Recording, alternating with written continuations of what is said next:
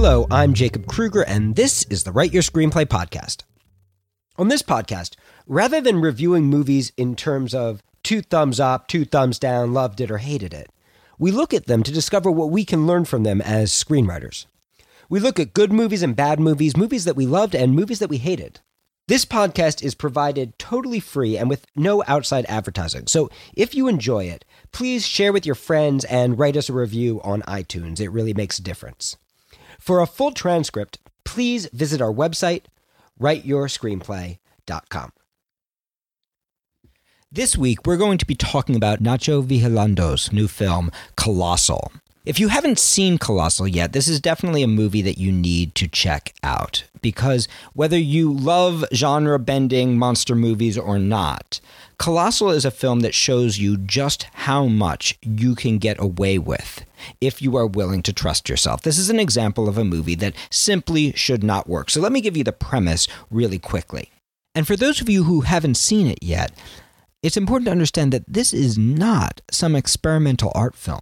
This is a mostly naturalistic, character-driven drama about alcoholism, except instead of exploring alcoholism in a traditional dramatic format, it explores it by mashing up B-movie sci-fi elements with a mostly naturalistic script that seems like it's going in a romantic comedy with some dramatic elements direction.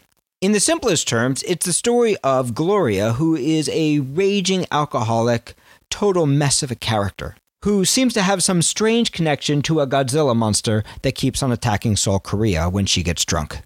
As if that weren't hard enough, this movie seems to break pretty much every other rule as well. For example, the common wisdom is that you're supposed to have a likable main character in your movie, but this main character is far from likable. Her alcoholism is so out of control that we find ourselves actually sympathizing with her nasty ex-boyfriend. This is a character who uses people, who's irresponsible, who's out of control, who at the beginning of the movie gets kicked out of her boyfriend's house and is forced to return home to the abandoned house of her parents. Arriving there, she meets Oscar, played by Jason Sudeikis, a guy who has always been in love with her since they grew up as kids, who keeps showering her with gifts, who gives her a job at his bar, who tries to do anything he can to be nice to her. Even if there is something that feels just a little bit stalkery about him, just maybe a little bit too nice, maybe just a little bit controlling. We feel like we're going to go in a romantic comedy direction, like the film is making a promise to us. And again, the common wisdom is that once you start to set the rules of a romantic comedy, that's where we're supposed to go. We're supposed to watch the story of two troubled souls coming together. We're supposed to watch the story of the guy who always loved the girl finally finding a way to connect, of two broken souls healing each other. We're supposed to have a happy ending, right? Instead, Gloria responds mostly by playing mind games with him, by taking advantage of what, at least at the time, seems like his generosity. She does this by attempting to seduce his best friend Joel, even knowing exactly how Oscar feels about her. And she does it again much later in the film when she shows up at his bar with her ex-boyfriend Tim, even knowing what that's likely to mean for Oscar. But of course, Oscar is not really such a nice guy either. He's not going to be the likable romantic comedy role that we expect him to play. Instead, he turns out to be the real villain of the piece, whereas Gloria turns out to be the real hero. And though we start off on a romantic comedy trajectory, we soon find ourselves going in a much darker direction. On the playground of their childhoods, a battle is playing out, a battle not for love but for control. A battle between sobriety and alcoholism, a battle between two children and two adults, a battle between a giant robot controlled by Oscar and a giant monster controlled by Gloria, a battle between past and present, between childhood and adulthood, between the programs that were built in the past and the people that these main characters want to become. So I think it's safe to say that all these things are about as far as you can go from a traditional romantic comedy structure. In fact, this might be just about as weird of a premise as you can come up with for a movie, which is why it is so beautiful to see how well it actually works. So often as screenwriters, we think our idea isn't good enough or isn't commercial enough or no one will understand it. We think that we're not going to find the real story that we want to tell. We think that the crazy flights of our imagination are never going to make it onto the screen. Learning that you can push on almost any premise and make it work is one of the most valuable lessons that you can have as a screenwriter. Learning that your own instincts, even when they take you to totally crazy places, are actually the only thing you can depend on as a writer. This is one of the most valuable lessons you can learn in screenwriting. Now, does this mean that all of a sudden every crazy idea you've ever had should make it into your movie? Absolutely not. If you're writing a traditional romantic comedy and a monster shows up, you have to ask yourself, is this really the film or is this a metaphor? But in this case, Colossal is actually a movie about monsters. It's a movie about the monsters that live inside of us. It's a movie about the monsters that we can become. It's a movie about the monsters who appear like monsters and the monsters that appear like friends. It's a movie about the monsters from our childhood that we internalize. It's a movie about the monster of addiction. And it's a movie about the monster that is rampaging in Gloria's soul and wreaking havoc on every life that she touches. Colossal's a movie about monsters. Our job as screenwriters is actually very simple. Our job as screenwriters is to look inside of ourselves and find the emotions, characters, the questions that live there. To look inside of ourselves, find the things that we're truly wrestling with and somehow get them onto the screen. In other words, our job is to externalize the internal, to take the things that live under the surface for us and put them up on the screen where everyone can see them. Sometimes that means our job is to look at our own monsters. And sometimes that means our job is to claw past the monsters that we believe ourselves to be to find the beauty that lives under the surface. Sometimes our job is to dramatize the parts of ourselves that we are ashamed of. And sometimes our job is to dramatize the parts of ourselves that we find most beautiful. In a similar way, our job as screenwriters is to dive into the psyches of our characters, to dive into the characters that exist within them. The reason that Colossal works, despite its crazy premise, is not because it's a perfect movie. It isn't. And there are certainly moments, especially towards the beginning and towards the end, where you can feel a certain bumpiness of a writer still trying to figure out exactly what the structure means in the real world. The reason that Colossal works, the reason that all these disparate elements that feel like they shouldn't go together and still do, is because of the way that all of these characters grow from inside of Gloria. Carl Jung spoke about the idea of the collective unconscious. When Jung spoke about the collective unconscious, he was not a screenwriter. He was one of the fathers of modern psychology. And when he talked about the collective unconscious, what he was really talking about was the idea that there is a fabric that weaves us all together. A fabric that he believed we could tap into in our dreams. And when we tapped into that collective unconscious, that fabric that unites all of us, we could tap into the metaphors that meant the same thing to every person, the metaphors that we all shared. So if you imagine every character in the world and every situation in the world and every metaphor and every emotion as a giant, giant, giant circle, you could imagine that your known world, the little bit of you that you know, is like the tiniest little dot in that circle. It's tinier than a pinprick. And the process of writing is about looking inside to find the parts of ourselves that we don't actually know. Looking inside to expand the amount of the collective unconscious that we can tap into as screenwriters. In other words, looking inside to find the outside. Similarly, when they begin their journeys, our characters are like a little dot in the giant circle of the universe. a little tiny dot that's only aware of a little tiny piece of who they can actually be. And our job as screenwriters is to take a journey with them.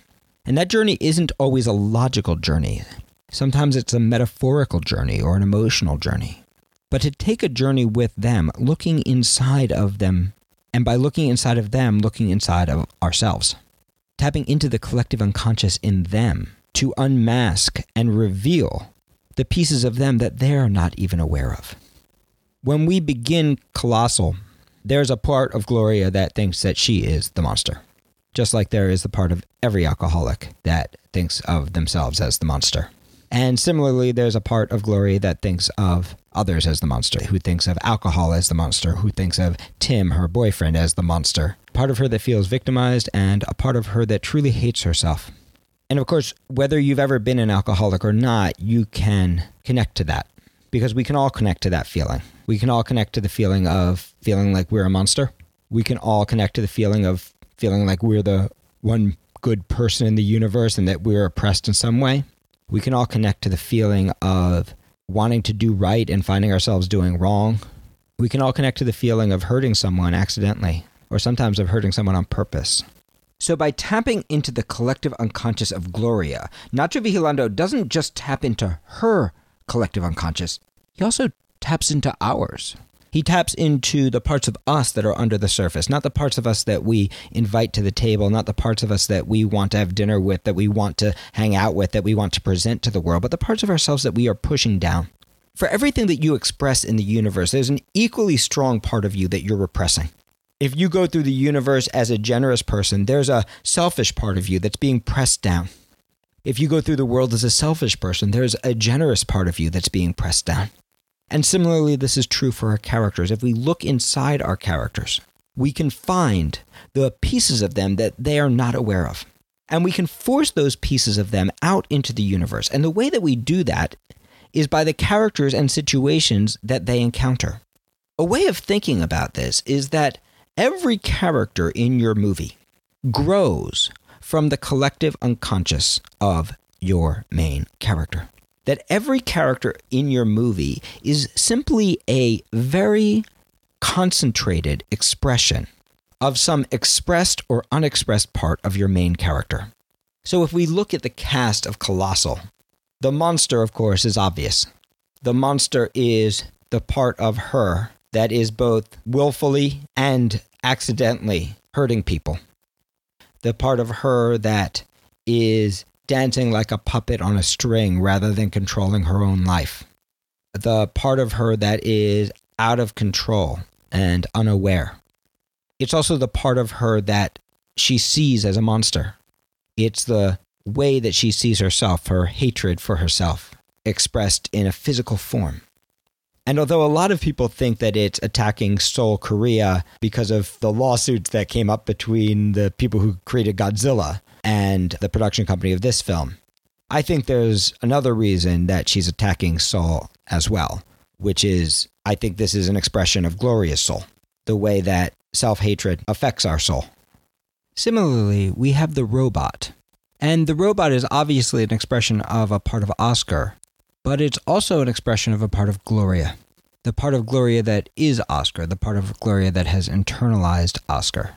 The part of Gloria that is connected to Oscar in the same way that she's connected to that playground from her childhood and those memories from her childhood, the way those childhood memories are still playing out in her real world life. And I don't think it's an accident that it's a robot, because I think it's a robot as an expression of the part of Oscar that is no longer under his own control, and also the part of Gloria that's no longer under her own control, that is acting out a program rather than making choices in her life. Oscar, the character that that robot represents, is also a part of Gloria.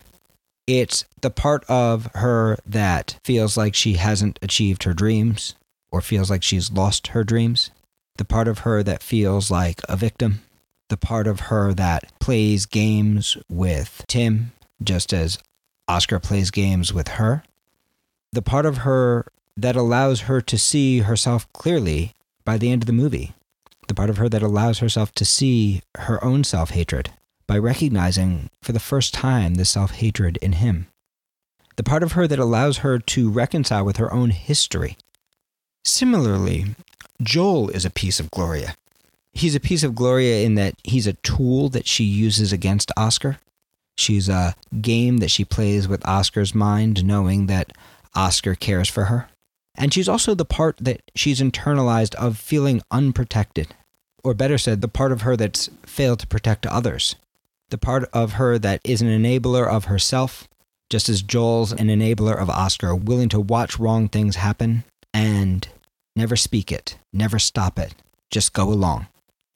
Even Garth, in many ways, is an expression of Oscar. That's the Tim Blake Nelson character, the addict who believes that he's hiding his addiction, just as Gloria thinks that she might be hiding hers. The addict that lives in secret, pretending everything's all right when everything so clearly is not.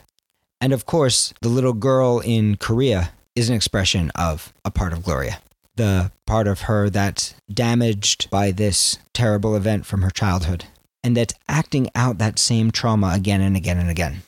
When you start to think in this way, you realize that your job as a writer is actually the same job as a psychologist. And this is why writing for so many people is so therapeutic. But to write in this way, you don't need psychological training. What you need is truthful training. You need the training that allows you to find the truth in yourself. And the challenge is that oftentimes that truth does not come out in an acceptable form, or it doesn't come out in a form that we believe is acceptable. You're writing a dramatic script and suddenly there's a freaking Godzilla monster. You're writing a story about trying to deal with addiction and suddenly there's a playground where magic happens. You're writing a story that you think is a work of fiction and suddenly you realize it's a metaphor for something true in your life. And the hard thing as a writer is not saying no, it's saying yes to that inspiration. It's saying yes to the metaphor that doesn't fit. For some scripts like this one, that means taking that crazy metaphor and sticking it right into the movie and going, okay, well, if this is true, what else is true? If a giant Godzilla attacks Seoul, Korea every time she goes into a playground and gets drunk, maybe also a giant robot appears every time that boy from her childhood gets drunk. Maybe in some way the destruction that plays out in these two people's lives ripples and echoes throughout that fabric that ties us all together, all the way to Seoul, Korea. If this is true, maybe she has to go to Seoul to ultimately confront that demon. If this is true, maybe this is really a movie about letting go. Or maybe this is really a movie that asks the question of, will we and can we? So for some movies, that meditative inspiration ends up finding its way directly into your script. In other movies, we need to transform it. Here at the studio, one of the ways that we teach voice is a process called meditative writing, which is a way of looking at writing, of thinking of writing, that takes you out of your conscious mind and into the realm of the subconscious, into the realm of the collective unconscious. It's an approach that says, instead of trusting them, trust you. Instead of trusting the rules, trust what you see, hear, and feel. In meditative writing, you actually do all of your writing in a meditative state, in a trance-like state, where you're not fully consciously aware of what you're writing as you do. But it's important to understand that this is different than free writing. What this is, where free writing is like an outpouring of whatever happens to be coming up in your body, meditative writing is a highly focused way of writing, a way of connecting to your real emotional needs, those expressed and unexpressed parts of you that need to find their way on the page, and getting them onto the page with hyper-focus that you can only find when you completely let go of all the other intellectual rules.